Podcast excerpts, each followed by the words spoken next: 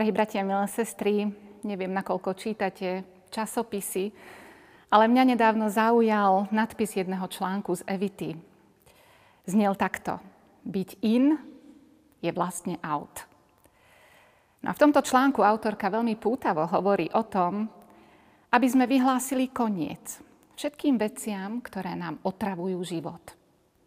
Hoci sú strašne moderné, skvelé, účinné, a všetci ostatní okolo nás vyzerajú, že sú nimi nadšení, no iba vyzerajú. V skutočnosti ich nový trend nebaví. Tak len idú stále s dobou. Robia veci, ktoré ich nenaplňajú, kupujú niečo, čo nepotrebujú a na konci dňa vôbec nie sú šťastní.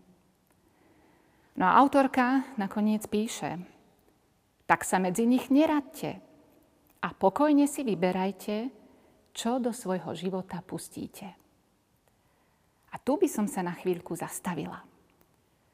Čo do svojho života púšťame? Robíme v tom nejakú selekciu? Alebo skôr všetko, čo príde?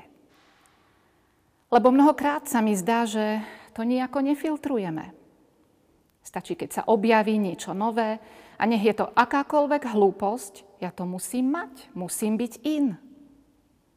Marketing nás manipuloval natoľko, že sme celkom stratili súdnosť. Celé hodiny trávime na sociálnych sieťach bez toho, aby sme si uvedomili, že nám vymývajú mozog. A kam nás to vedie? Odpoveď je jasná.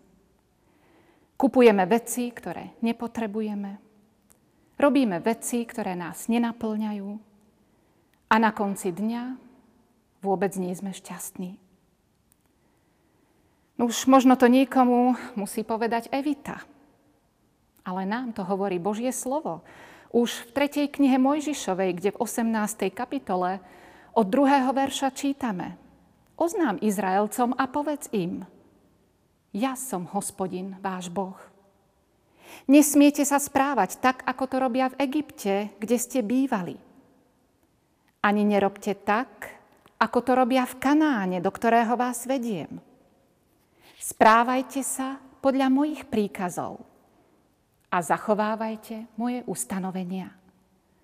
Lebo ja som hospodin, váš Boh. Takže, bratia a sestry, myšlienka, ktorú vám chcem vsadiť do mysle, je táto. Keďže byť in je vlastne out, tak buďme iní. Nebuďme ako ľudia okolo nás. Nerobme to, čo robia oni. Odvážme sa byť iní. A teraz sa možno pýtate, a prečo? Prečo mám byť iný? Lebo to hovorí Boh? Znie to dosť rozkazovačne, presne ako keď nejaký rodič povie, lebo som povedal, preto. Iba, že s týmto máme ako ľudstvo problém, pretože my ľudia tak trochu neradi poslúchame. Ale to Pán Boh ani nechce. On nás pozná veľmi dobre. A vie, že človeku niečo vnúcovať jednoducho nemá zmysel. On skôr chce, aby sme boli iní, lebo sme iní. Lebo mu patríme. Sme jeho. Boli sme predsa pokrstení v meno trojediného Boha, Otca, Syna i Ducha Svetého. Bola nám darovaná nová identita. Sme Božie deti, noví ľudia. A už to samé hovorí, že sme jedineční, iní. Tak sa podľa toho aj správajme. Nie preto, lebo nám to hovorí Boh, ale preto, lebo môžeme. Lebo sme slobodní a môžeme si pokojne vyberať, čo do svojho života vpustíme. Ale teraz sa možno pýtaš, dobre, tak toto už chápem, ale ako by to malo vyzerať, byť iný? Tak poviem jednoduchý príklad, ktorý všetci poznáme a ktorý to veľmi jasne znázorňuje. Je skrytý v podobenstve o milosrdnom Samaritánovi. Nedávno sme ho počúvali. Hovorí o Samaritánovi, ktorý sa na rozdiel od kňaza a levítu skláňa k ozbíjanému a doráňanému, a postará sa o neho. A všimni si, Pán Ježiš končí toto podobenstvo slovami. Choď a rob podobne. Teda buď ako ten Samaritán. Inak, čo myslíš, čo robil ten muž potom, ako ho Samaritán zachránil? Áno, ten doráňaný, polomrtvý človek, keď mu bolo trochu lepšie, o týždeň či o mesiac neskôr, keď tak išiel znovu po ceste a zrazu zbadal tiež takého doráňaného a polomrtvého človeka, akým bol predtým on sám. Myslíš si, že sa poobzeral okolo seba a pomyslel si, no kde je ten Samaritán, keď ho človek potrebuje? Alebo si myslíš, že bol už iný? Že sa tiež zachoval milosrdne a postaral sa o zraneného. Nie preto, že musel, ale preto, že mohol.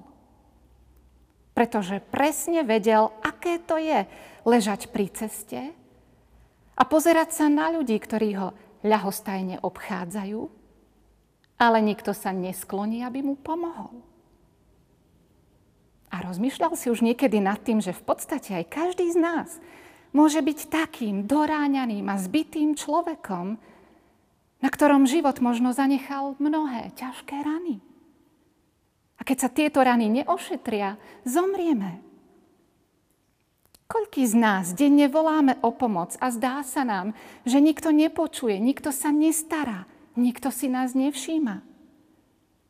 Sú to vážne diagnózy už malých detí, dorastu, mládeže, ktorých rodičia chcú byť in a ich deti sú automaticky out.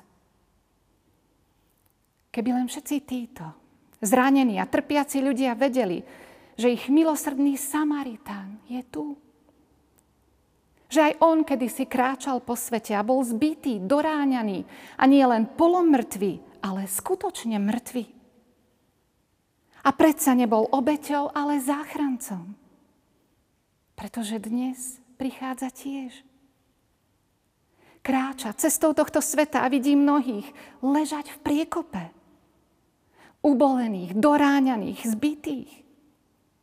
A skláňa sa ku každému Nalieva olej a víno do rán a obvezuje ich.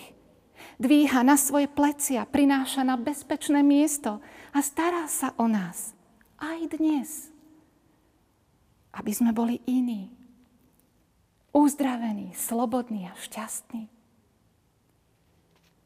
Už si zažil tento milosrdný dotyk tvojho Samaritána, Ježiša Krista? Ak áno, tak presne vieš, čo znamená byť iný.